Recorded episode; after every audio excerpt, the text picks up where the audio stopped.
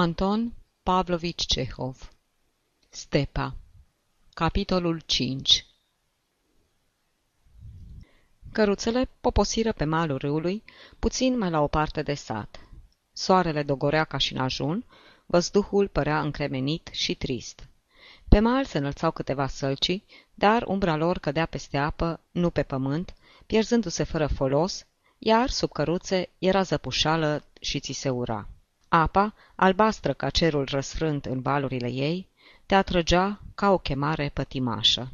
Căruțașul Stiopca, pe care Gorușca nu-l băgase de seamă până atunci, un ucrainean de vreo 18 ani, cu rubașcă lungă și descinsă, cu șalvari largi care fluturau în mers ca două steaguri, se dezbrăcă cu grabă, coborâ malul prăpăstios și se aruncă în apă. Se cufundă întâi de vreo trei ori, apoi pluti pe spate, închizându-și ochii de plăcere. Pe față îi se întipări un zâmbet încruntat, de parcă îl gâdila cineva, făcându-l în același timp să și râdă, dar să și sufere. Pe o zi de arșiță ca aceea, când n-ai unde să te adăpostești de căldură și de săduf, plescăitul apei și respirația întretăiată și scomotoasă a cuiva care se scaldă, îți mângâie auzul ca un cântec frumos. Imitându-l pe Stiopca, Dâmov și Chiriuha se dezbrăcară și ei, bucurându-se dinainte de plăcerea care îi aștepta, se aruncară unul după altul în apă, râzând și țipând. Și râul cel cu minte și liniștit se umplu de plescăit și strigăte de veselie. Chiriuha tușea, râdea și țipa, de parcă încerca cineva să-l înnece, în timp ce Dâmov se ținea după el, căutând să-l prindă de picior. Prinde-l, mă!" striga el. Ține-l bine!" Chiriuha se prepădea de râs, nu mai putea de plăcere, și totuși fața lui păstra aceeași expresie ca și pe mal. Tâmpă și zăpăcită, te fi zis că se apropiase cineva de el pe la spate și îl pocnise cu maiul în cap. Egorușca se dezbrăcă și el, dar nu coborâ malul, ci își făcu vânt și se aruncă de sus, de la un stânje și jumătate. Descriind un arc prin văzduh, căzu în apă se cufundă, dar nu-i dădu de fund. O putere tainică, rece și plăcută, îl prinse și îl ridică la suprafață. Băiatul scoase capul din apă, suflând cu putere și făcând clăbuci la gură și își deschise ochii. Soarele se oglindea în apa râului, chiar acolo, lângă el. În primele clipe începură să-i joace pe dinaintea ochilor, scântei orbitoare, apoi curcubeie și pete întunecate. Se grăbi să se scufunde din nou, deschise ochii sub apă și văzu ceva tulbure și verzui, ca un cer de noapte cu lună. Aceeași putere nu lăsă nici acum să atingă fundul și să se bucure de răcoare, ci îl săltă iarăși în sus. Când ajunse la fața apei, răsuflă așa de adânc, încât simți răcoarea pătrunzându-i nu numai în piept, dar și în stomac. După aceea, ca să se bucure cât mai mult de apă, începu să facă tot ce-i trăsnea prin minte – să stea culcat pe spate, lăsându-se în voia valurilor, să se zbenguie, să se dea de-a tumba, să înnoate pe burtă, pe o coastă, pe spate, în picioare, până obosi. Celălalt mal, năpădit de stuf, părea auriu în bătaia soarelui. Spicele bogate și înflorite se aplecau deasupra apei. Într-un loc, stuful se legăna când la dreapta, când la stânga, trosnind și lăsându-și vârfurile în jos, de parcă saluta pe cineva. Stiopca și Chiriuha erau acolo căutând raci. Un rac! Uitați-vă, fraților! Am prins un rac!" strigă Chiriuha triumfător, arătând într-adevăr un rac. Egorușca notă spre stufăriș, se cufundă și începu să scurme în jurul rădăcinilor. Scotocind primălul lipicios, simți sub degete ceva ascuțit și scârbos. Poate să fi fost un rac, dar în aceeași clipă cineva îl apucă de picior și îl trase în sus. Înecându-se și tușind, Egorușca deschise ochii și văzu în fața lui obrazul ud și strâmbat de râs a lui Dâmov, posnașul.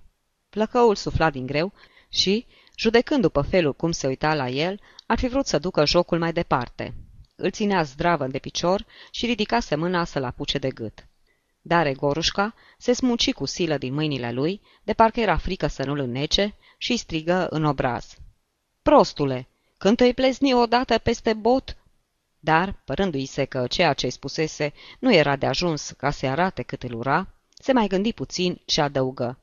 Ticălos ce ești, porc de câine! însă Dâmov nici nu luă în seamă, de parcă nu se întâmplase nimic, și se îndreptă în not spre Chiriuha, strigând.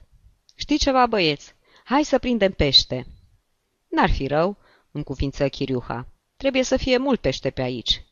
Stiopca, dă o fugă până în sat și cere de la vreun mujic un voloc." Nu o să-mi dea nimeni." Ba, o să-ți dea. Roagă-te de oameni. Spune-le să-și facă pomană cu noi, că suntem niște bieți strumeți." Apoi, așa și este."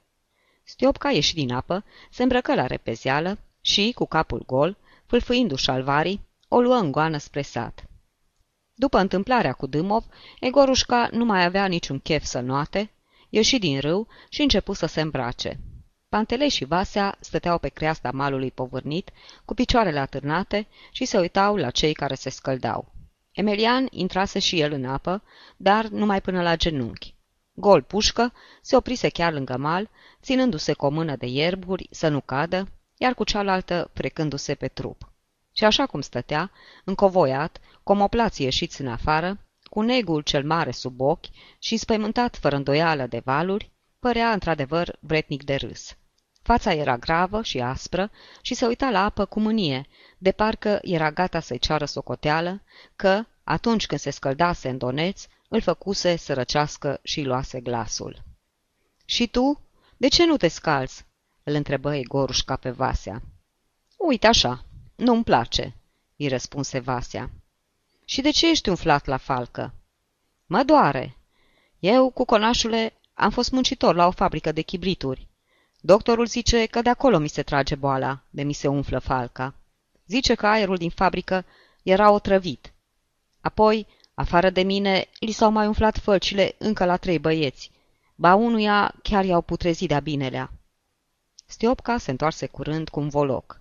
Dâmov și Chiriuha se învinețiseră și răgușiseră de mult ce stătuseră în apă. Totuși se apucară bucuroși de pescuit. La început se îndreptară spre Stufăriș, unde râul era mai adânc. Acolo apa îi ajungea lui Dâmov până la bărbie, iar lui Chiriuha, care era mai scurt, până deasupra capului, așa că mereu înghițea la apă și făcea clăbuci. Cât despre Dâmov, aluneca pe rădăcini, cădea și se încurca în voloc. Se zbenguiau amândoi și făceau atâta gălăgie, încât păreau mai curând că se joacă decât că pescuiesc. Aici e prea adâncă apa, gâfâia Chiriuha. Nu prindem nimic. Nu smuci, diavole, striga Dâmov, încercând să dea volocului o înclinare potrivită. Ține-l zdravăn cu mâinile. Nu o să prindeți nimic acolo, răgnea Pantelei de pe mal. Speriați peștii degeaba, proștilor. Luați-o mai la stânga, unde apa nu e așa de adâncă. Pe neașteptate se văzu sclipind deasupra volocului un pește mărișor. Toți scoaseră un strigă de mirare, iar Dâmov, peste măsură de ciudat, izbi apa cu pumnul în locul unde se cufundase peștele. Ei, drăcia dracului!" strigă Pantelei bătând din picioare.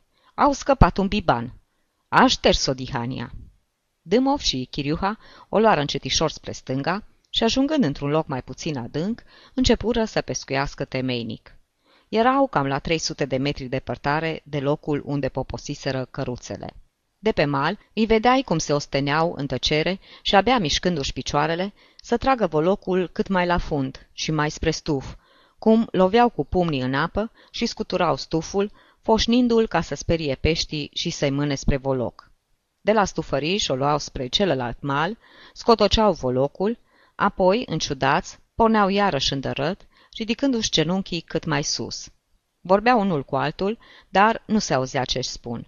Soarele le frigea spinările, muștele îi pișcau și trupurile lor, din vinete ce fuseseră, se făcură stacojii. În urma lor venea Stiopca, purtând în mână o căldare și ținându-și cu dinții poalele cămășii suflecate până sub soară. De câte ori aveau noroc să prindă câte ceva, Stiopca ridica mâna în care ținea peștele, îl făcea să sclipească în bătaia soarelui și striga. Ia uitați-vă ce mai biban! Până acum avem cinci ca ăsta!" După ce scoteau volocul, Dâmov, Chiriuha și Stiopca scotoceau câtva timp în mâlul care intrase în ochiurile lui, mai puneau câte ceva în căldare, mai aruncau nu știu ce, iar uneori își treceau unul altuia vreo vietate prinsă în voloc, se uitau curioși la ea, apoi o azvârleau. Ce ați găsit?" îi întrebau cei de pe mal. Steopca răspundea ceva, dar era greu să înțelegi ce anume. Peste câtva timp ieși din apă și, ținând căldarea cu amândouă mâinile, alergă spre căruțe, uitând să-și mai lase cămașa în jos. E plină!" strigă el, suflând din greu. Dați-mi alta!" Egorușca se uită la căldare. Era plină până sus. Un pui de știucă își scoase din apă botul lung și slut, iar în jurul lui forfoteau raci și pești mărunței. Băiatul vârâ mâna până la fund și amestecă apa. Știuca dispăru printre raci, iar în locul ei ieșiră la iveală un biban și un lin. Vasea se uită și el în căldare. Ochii îi se umeziră, iar fața îi căpătă aceeași expresie duioasă pe care o avusese atunci când zărise vulpea. Vâră mâna în căldare, duse ceva la gură și începu să mestece. Îl auziră ronțăind. Fraților!" strigă cu mirare Stiopca. Fraților! Vasca mănâncă un gheogârț de viu. Pui! E un porcușor, nu un gheogârț, îi răspunse Vasea liniștit, mestecând înainte. Peste puțin, scoase din gură o codiță de pește, se uită la ea cu duioșie, apoi o vârâi iarăși în gură. În timp ce mesteca și ronțăia, lui Egorușca îi se păru că nu mai are înaintea lui o făptură omenească. Falca umflată, ochii stinși, căutătura neînchipui de ageră, codița aceea de pește și plăcerea cu care își mesteca porcușorul, îl făceau pe Vasea să semene mai mult a animal. Lui Egorușca îi fu scârbă să mai stea lângă el. De altfel, pescuitul se sfârșise.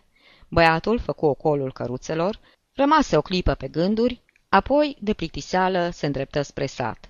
Nu mult după aceea stătea în biserică și cu fruntea lipită de spinarea cuiva care mirosea a cânepă, asculta cum cânta corul în strană. Liturgia era pe sfârșite. Egorușca nu se pricepea la cântările bisericești, de aceea nu-i trezeau niciun interes. După ce ascultă câtva timp, începu să caște și să cerceteze cefele și spinările celor din față. Una din cefe, roșie și încă udă de apă, era lui Emilian, o recunoscu. Purta părul retezat în chip de paranteză și mult mai scurt decât se obișnuiește, tâmplele îi erau și ele tunse mărunt, iar urechile roșii, care semănau cu două frunze de brusture, aveau aerul că nu se simt la locul lor. Uitându-se la ceafa și la urechile lui Emilian, Egorușca se gândi, Dumnezeu știe de ce, că omul acela trebuie să fie grozav de nenorocit. Își aminti cum dădea din mâini, dirijând un cor închipuit, își aminti glasul lui răgușit și înfățișarea speriată pe care o avea în timp ce se scălda. I se făcu milă de el și simți nevoia să-i spună o vorbă bună. Sunt și eu pe aici," îi șopti trăgându-l de mânecă. Cei care au cântat cândva în cor, fie că erau tenori sau bași, mai ales dacă au mai și dirijat corul, se deprind să se poarte aspru și fără prietenie cu băieții. Obiceiul acesta nu-i părăsește nici chiar atunci când nu mai cântă în cor. Întorcându-și capul spre Gorușca, Emelian îl privi încruntat și spuse Stai cu minte în biserică. Atunci Gorușca se strecură înainte, mai aproape de iconostas. Descoperi acolo doi oameni care ieșeau din comun. În partea dreaptă, în fața tuturor, stăteau pe un covor un domn și o doamnă. La spatele lor erau două scaune. Domnul, îmbrăcat în haine soa oicru, bine călcate, stătea țeapăn ca un ostaș care dă onorul, scoțându-și înainte bărbia rasă albăstruie. Totul în domnul acela dovedea o deosebită demnitate. Și gulerul înalt, și bărbia albăstruie, și chelia mică, ba chiar și bastonul pe care îl ținea în mână. De atâta demnitate, i se înțepenise gâtul, iar bărbia îl trăgea în sus cu atâta putere, încât te așteptai din clipă în clipă să-i vezi capul desprinzându-se de grumaz și luându-și zborul. Iar doamna, grasă și trecută, cu un șal alb de mătase pe umeri, își ținea capul aplecat pe un număr și se uita în jurul ei cu aerul unui om care a făcut cuiva un serviciu și e gata să-i spună O, nu vă deranjați să mulțumiți, nu țin deloc la asta." Iar la dreapta și la stânga covorului stăteau, ca un zid, mujicii ucrainieni. Egorușca se apropie de iconostas și începu să sărute icoanele. În fața fiecăreia bătea fără grabă câte o metanie adâncă, se uita îndărât la popor, apoi se ridica în picioare și săruta icoana. îi făcea o deosebită plăcere să atingă cu fruntea podeaua rece. Când paraclisierul ieși din altar, cu o mucarniță lungă, să stingă lumânările, Egorușca se ridică repede, se apropie de el și îl întrebă. S-a împărțit anafura. Nu este, nu este, bombăni paraclisierul ursuz. Nu mai... Liturgia se terminase. Egorușca ieși încet din biserică și o luă spre piața satului. Văzuse până acum atâtea sate și piețe și atâția mujici, încât nu-l mai interesa nimic din tot ce îi se ivea înaintea ochilor. Neavând ce face și, ca să-și mai omoare vremea, intră într-o dugheană, de ușa căreia era atârnată o bucată de stambă lată roșie. Dugheana mare și întunecoasă era împărțită în două. Într-o parte se vândeau pânzeturi și de-ale băcăniei, în cealaltă erau câteva butoaie cu dohot și hamuri spânsurate de tavan. Mirosea plăcut a dohot și a piele. Podeaua de lut fusese stropită de curând. Și se vede treaba că o stropise un om cu imaginația bogată, un liber cugetător, deoarece toată era numai desene și semne cabalistice. În spatele teșghelei, cu burta sprijinită de pupitru care slujea drept casă, stătea negustorul. Gras, cu fața lată și cu barba tăiată rotund.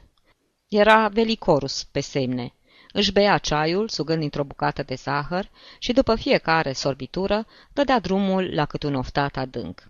Chipul lui arăta o desăvârșită nepăsare, însă fiecare oftat avea aerul că spune Stai puțin, că-ți arăt eu ție." Dăm de o copeică semințe," ceru Egorușca. Negustorul își ridică sprâncenele, ieși de după teșchea și turnă în buzunarul băiatului semințe de floarea soarelui, cu un borcănaș de pomadă care servea de măsură. Lui Egorușca nu-i mai venea să plece de acolo. Cercetă mult timp lăsile cu turtă dulce, se gândi puțin, apoi întrebă, arătând spre turtele mici, zise de veasma, care, de vechi ce erau, prinseseră parcă un fel de rugină. Cum dați turtele astea?" Două la o copeică." Egorușca scoase din buzunar turta dulce, pe care o primise în ajun de la evreică, și întrebă iarăși. Da una ca asta, câte parale face?" Negustorul luă turta dulce în mână, se uită la ea din toate părțile, apoi ridică o sprânceană. Una ca asta?" repetă el întrebarea. Ridică și cealaltă sprânceană, se gândi o clipă și răspunse. Trei copeici perechea. Se făcu liniște. Al cui ești? se interesă negustorul, turnându-și ceai în pahar dintr-un ceainic de aramă. Îs nepotul Ivan Ivanici. Apoi sunt fel de fel de Ivan Ivanici, oftă negustorul. După aceea se uită spre ușă, pe deasupra capului lui Egorușca, tăcu o clipă și îl întrebă. Bei un ceai?"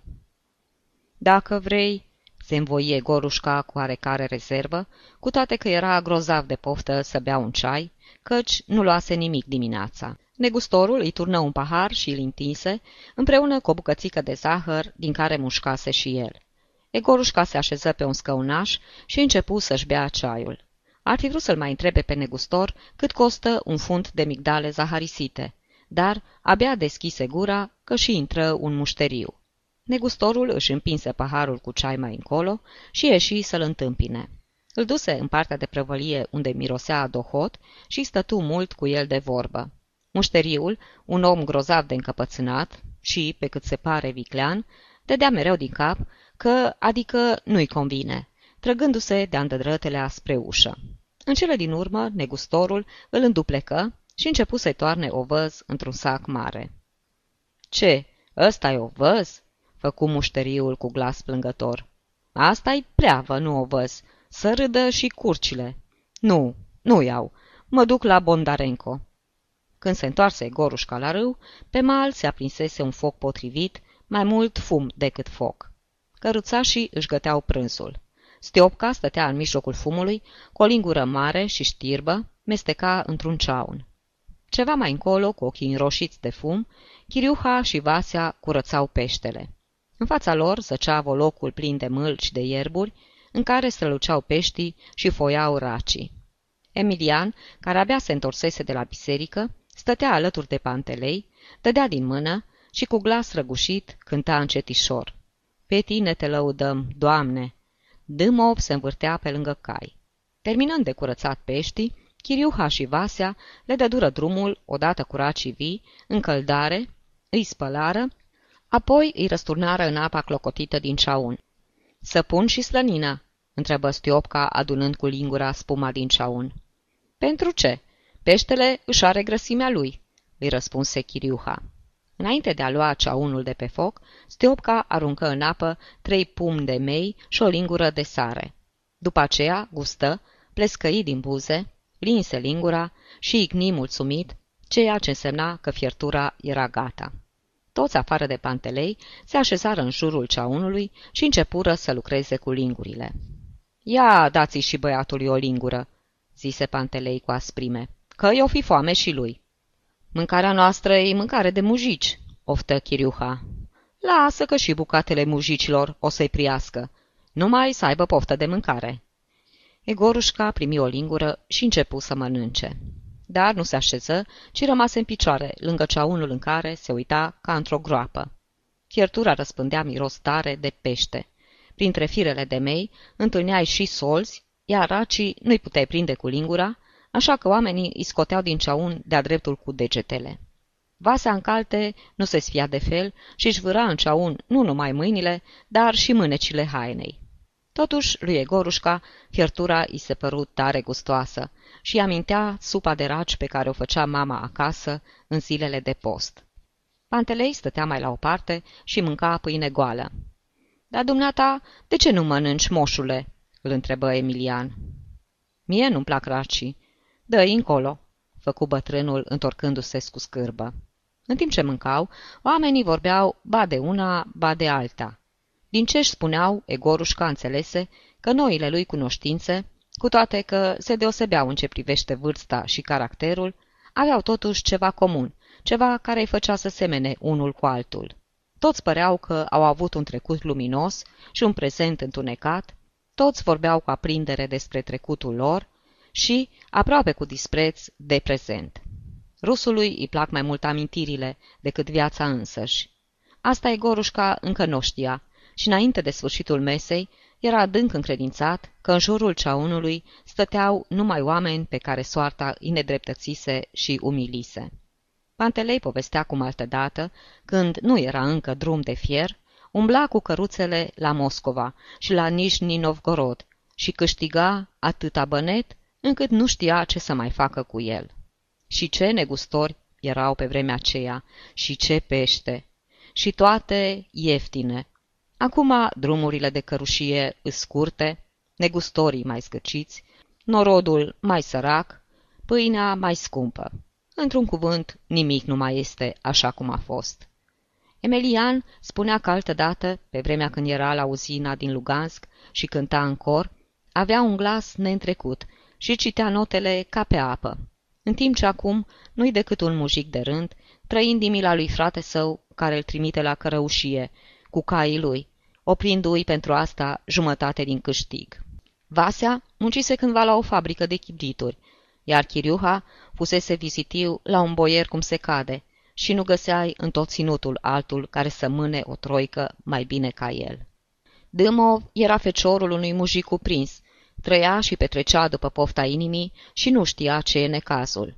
Dar, abia trecuse de 20 de ani, când taică său, om aspru și autoritar, căutând să-l deprindă cu munca, de frică să nu ajungă un răsfățat dacă rămâne acasă, a început să-l trimită în cărăușie, ca pe un mujic, care n-ar avea o palmă de pământ la viața lui. Numai Stiopca tăcea, dar pe fața lui spână puteai să citești că și el o dusese altădată mult mai bine decât acum.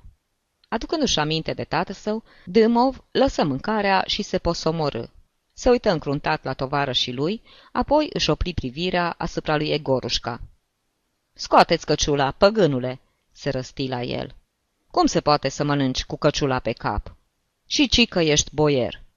Egorușca își scoase pălăria fără să zică o vorbă, dar nu mai simți gustul mâncării și nici nu auzi măcar când Pantelei și Vasea îi luară apărarea. O mânie grea îi se aprinse în piept împotriva zurbagiului și se hotărâ să se răzbune cu orice preț. După ce mâncară, căruțașii se îndreptară spre harabalele lor și se culcară la umbră. Moșule, spune, plecăm curând?" îl întrebă Egorușca pe Pantelei. Avem să plecăm când o vrea Dumnezeu. Acum nu-i de plecat, că-i prea mare slăpușala. Doamne Dumnezeule, facă-se voia ta, Maică precistă. Hai, voinicule, culcă-te și tu. Nu trecu mult și de sub căruțe se porniră sforăiel cumplite. Egorușca ar fi vrut să se mai întoarcă în sat, dar, după ce se gândi o clipă, căscă și se întinse și el alături de bătrân. Sfârșitul capitolului 5